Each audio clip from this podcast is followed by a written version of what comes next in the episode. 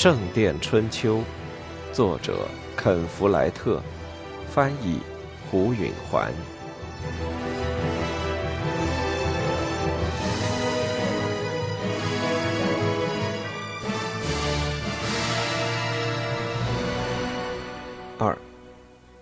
威廉伯爵在去沃尔伦主教城堡的路上，在他拥有的乳牛渡磨坊逗留了一下。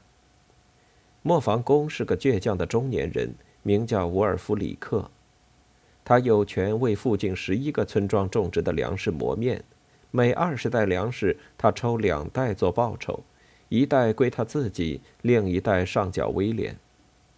威廉到那里去收他的那份税。他平时并不亲自出马，但这并非平时。如今他要为每一辆运送面粉和别的食品的牛车派出护送的武装。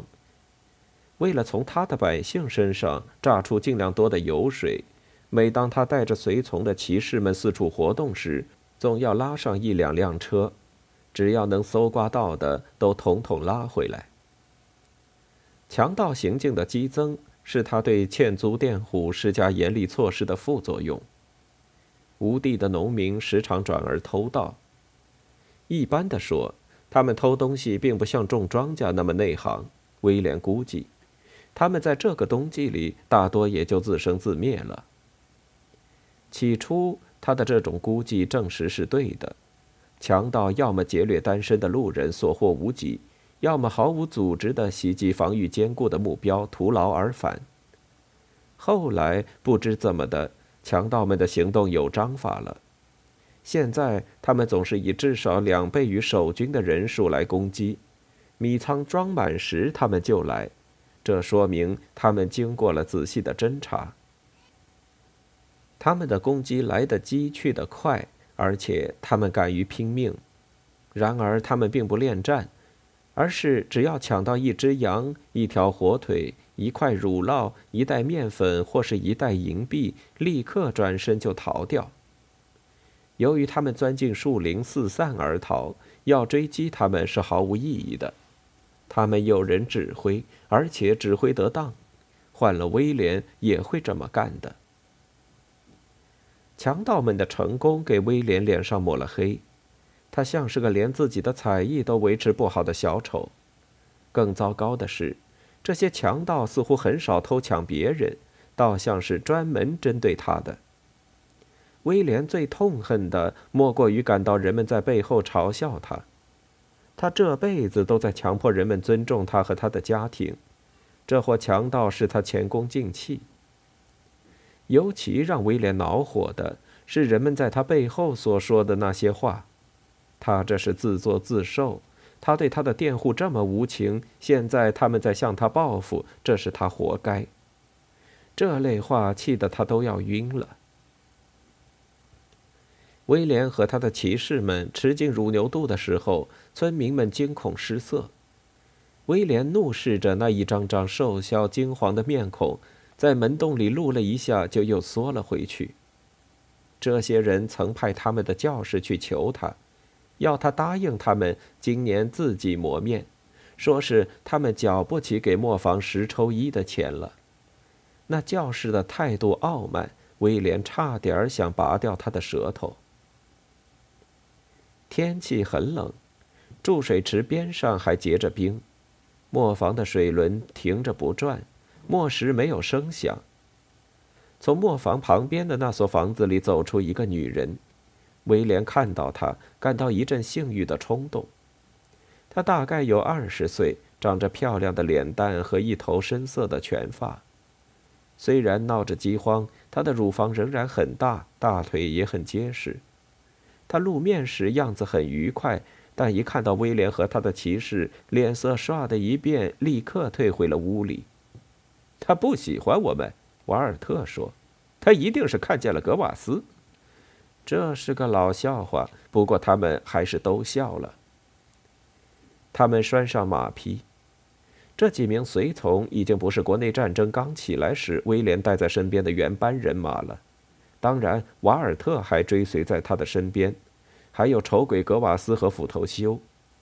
但吉尔伯特在和采石工的那场遭遇战中丧了命，由季尧姆顶替了。迈尔斯在诺里奇的一家酒馆里，因为掷骰子而拔剑相拼，掉了一条胳膊，所以路易斯取而代之。他们已经都不是小伙子了，但他们的言谈举止和过去没什么两样，吃喝嫖赌，寻欢作乐。威廉已经数不清他们砸过多少酒馆，折磨过多少犹太人，糟蹋过多少黄花姑娘。那个磨坊工走了出来，他那愠怒的表情无疑是因为多年来磨坊工一直不受人欢迎。他那怨天尤人的神气如今被忧虑所掩盖，这倒蛮好。威廉喜欢在自己露面时人们担惊受怕。我还不知道你有个女儿呢，沃尔弗里克。威廉说，戏弄的瞧了他一眼。你一直藏着她，不让我看见。那是马吉，是我老婆。他说：“放屁！你老婆是个不中用的干瘪老太婆。我记得，我的梅去年死了，老爷，我又娶了一个。你这只老脏狗！”威廉狂笑着说：“这老婆要比你小三十岁呢，二十五，那也够多的了。我的面粉呢？二十袋里有我一袋，都在这儿了，老爷。”要肯赏光，就进来看吧。要进磨坊，就要经过住房。威廉和他的骑士们跟在伍尔弗里克后面进了那个单间的住房。磨坊工的年轻老婆跪在火前，正在添柴。她弯着身子，外衣在臀部紧绷着。威廉注意到，她的腰腿很丰满。在饥荒中，磨坊工的老婆当然是不会挨饿的。威廉站住脚，打量起他的臀部。骑士们咧嘴笑着。那磨坊工忐忑不安了。那少妇转过头来看，明白了他们在看他，赶紧站起身，满脸的惶恐。威廉向他眨着眼说：“给我们拿点啤酒来，马吉。我们都是很渴的男人呢。”他们穿过一道门洞，进了磨坊。在圆形的打谷场外排着一袋袋面粉，数量不多，通常都要垒放到一人多高。就这么些，威廉说：“今年收成太坏了，老爷。”沃尔弗里克紧张地说：“我的呢？这儿呢，老爷。”他指着八九袋的一堆。什么？威廉感到脸一下红了。这是我的，我有两辆大车在外边等着。你就给我这么点，沃尔夫里克的脸一发悲哀了。我很抱歉的，老爷。威廉数着面粉口袋，只有九袋，全都在这儿呢。沃尔夫里克说，他几乎要哭出来了。您看，我的那份紧挨着您的，数是一样的。你这撒谎的狗！威廉生气地说：“你把它给卖了？”没有，老爷。沃尔夫里克坚持说。从来就这么些。马吉端着摆了六陶罐啤酒的托盘来到门口，他把托盘送到每一个骑士面前，他们一人取了一罐，喝着解渴。威廉没理睬他，他气得顾不上喝了。他端着那个只剩下一罐啤酒的托盘站在那儿等着。这都是什么？威廉对伍尔弗里克说，一边用手指着剩下的口袋。这对靠墙对着的口袋大概有二十五至三十袋，等人拿走的，老爷，您看袋子上都有本主的记号呢。这是实情，每个口袋上都标着字母或是记号。这当然可能是花招，但威廉也没法证实。他觉得这事让他发火，他可不习惯接受这样的局面。我不相信你，他说。你在抢我的面粉，沃尔弗里克尽管声音发颤，还是毕恭毕敬的坚持着：“我是诚实的，老爷，诚实，诚实的磨坊工还没出事呢，老爷。”沃尔弗里克使劲儿咽了口气：“老爷，我可从来没骗过您一粒麦子呀！我敢打赌，你一直蒙混我，掠夺我。”天气虽冷，沃尔弗里克的脸上却冒出了汗珠。他用袖子抹了一下前额。“我可以用耶稣和圣徒的名义发誓。”闭嘴！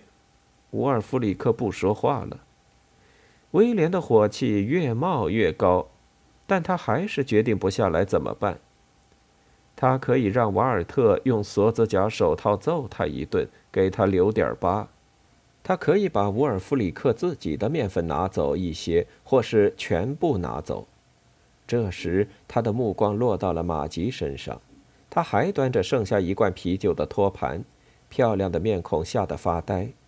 他那对高耸的年轻人的乳房在沾满面粉的外衣下凸出来。他于是想到了惩罚伍尔夫里克的最好办法：抓住他老婆。他从嘴角挤出这几个字，对瓦尔特说，接着又对伍尔夫里克说：“我要给你一点教训。”马吉看到瓦尔特朝他走过来，但已经来不及跑了。他刚一转身，瓦尔特就抓住了他的胳膊，把他拉了回来。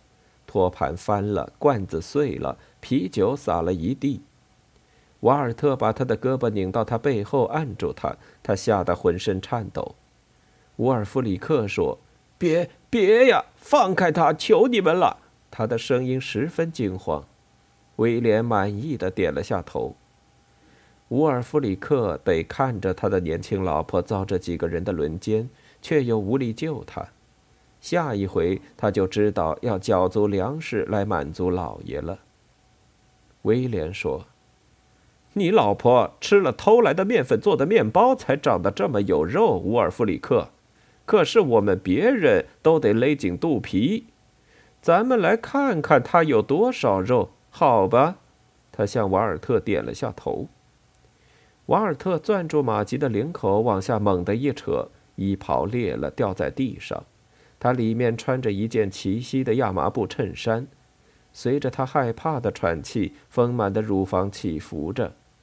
威廉站在他面前，瓦尔特更使劲地扭住他的胳膊，把他扭得痛苦的后仰着，乳房挺得更高了。威廉看了一眼伍尔弗里克，然后把手放到他的乳房上揉捏着，这对乳房在他的手中又软又沉。沃尔弗里克往前迈了一步，说：“你这魔鬼，拽住他！”威廉厉声说。路易斯拽住磨坊工的双臂，按住了他。威廉扒下了那少妇的内衣，他看着她那洁白的胴体，给激起了性欲。他的喉咙发干了。沃尔弗里克说：“别，求你了！”威廉感到他的欲火在上升，把他按倒。他说。马吉尖叫起来，威廉解下他佩剑的腰带扔到地上，骑士们按住他的双臂和双腿，他不可能抵抗四个强壮的汉子，但他还是不停地扭动叫喊。威廉喜欢这样子，他扭动时乳房颤抖着，他大腿劈开又并拢，时路时引着他的私处。那四个骑士把他按倒在打鼓场上。威廉跪到他两腿之间，撩起自己的衣服下摆。他抬眼看了一下她丈夫。乌尔弗里克发狂了，他恐慌地瞪着眼，嘴里嘀咕着求饶，但那声音让尖叫声压住了，听不见。威廉品味着这一时刻，女人吓得要命，骑士们把她按在地上，做丈夫的眼睁睁地看着。这时，沃尔弗里克的目光移开了，威廉感到了危险。屋里的人都盯着看他和那少妇，唯一能引开沃尔弗里克注意力的，只有受到救援的机会。威廉转过头去看着门口。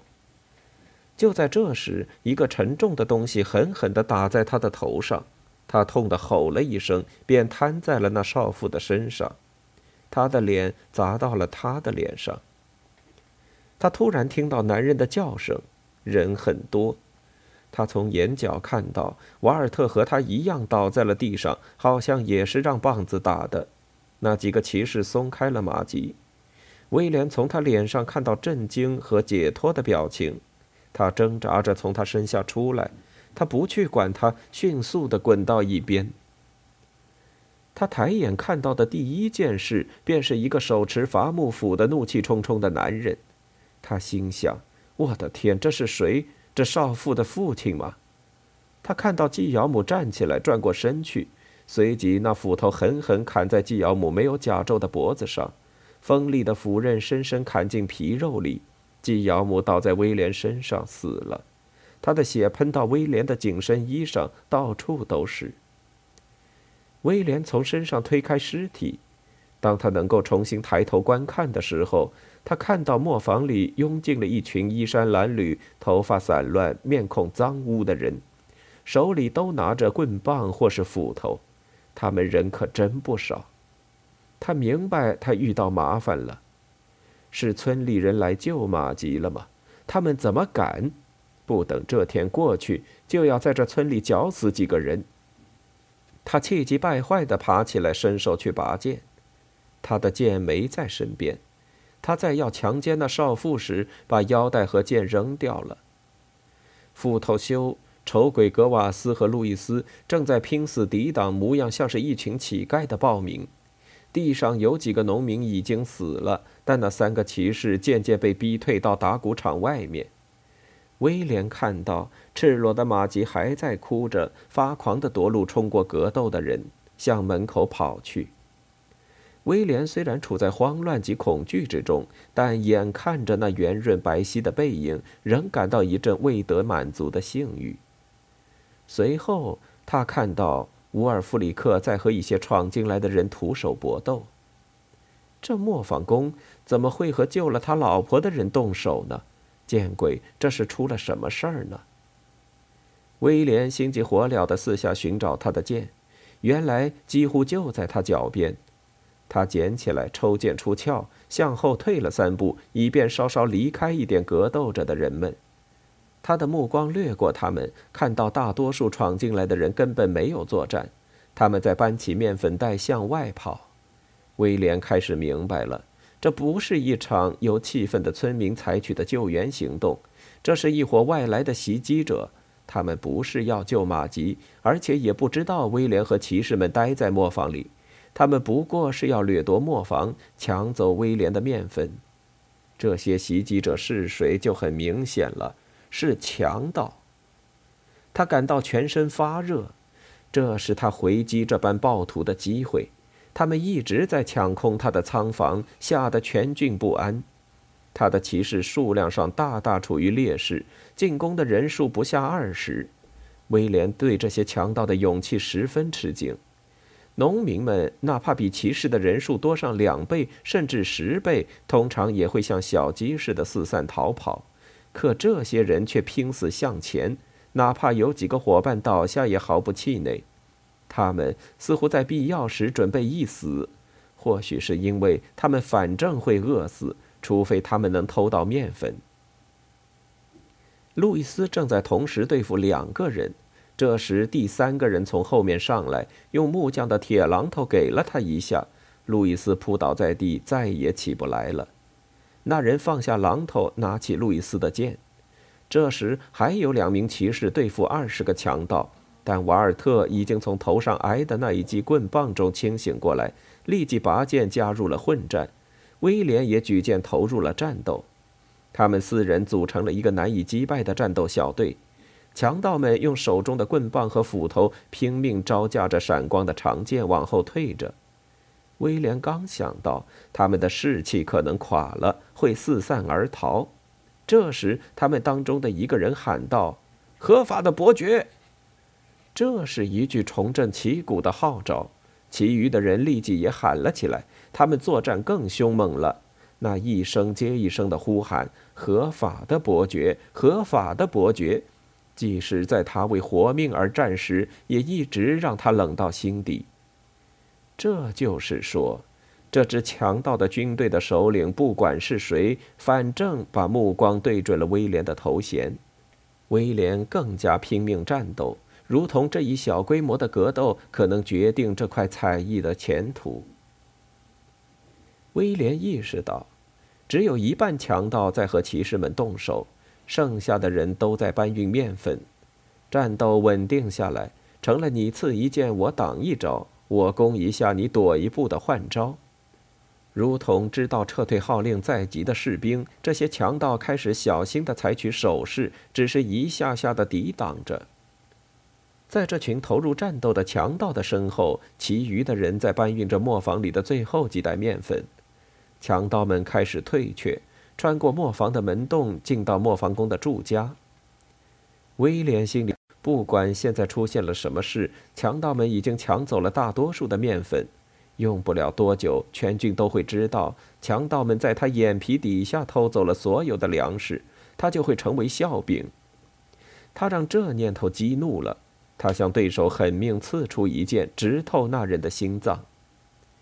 随后，一名强盗侥幸刺中了修，伤了修的右肩，迫使他退出了战斗。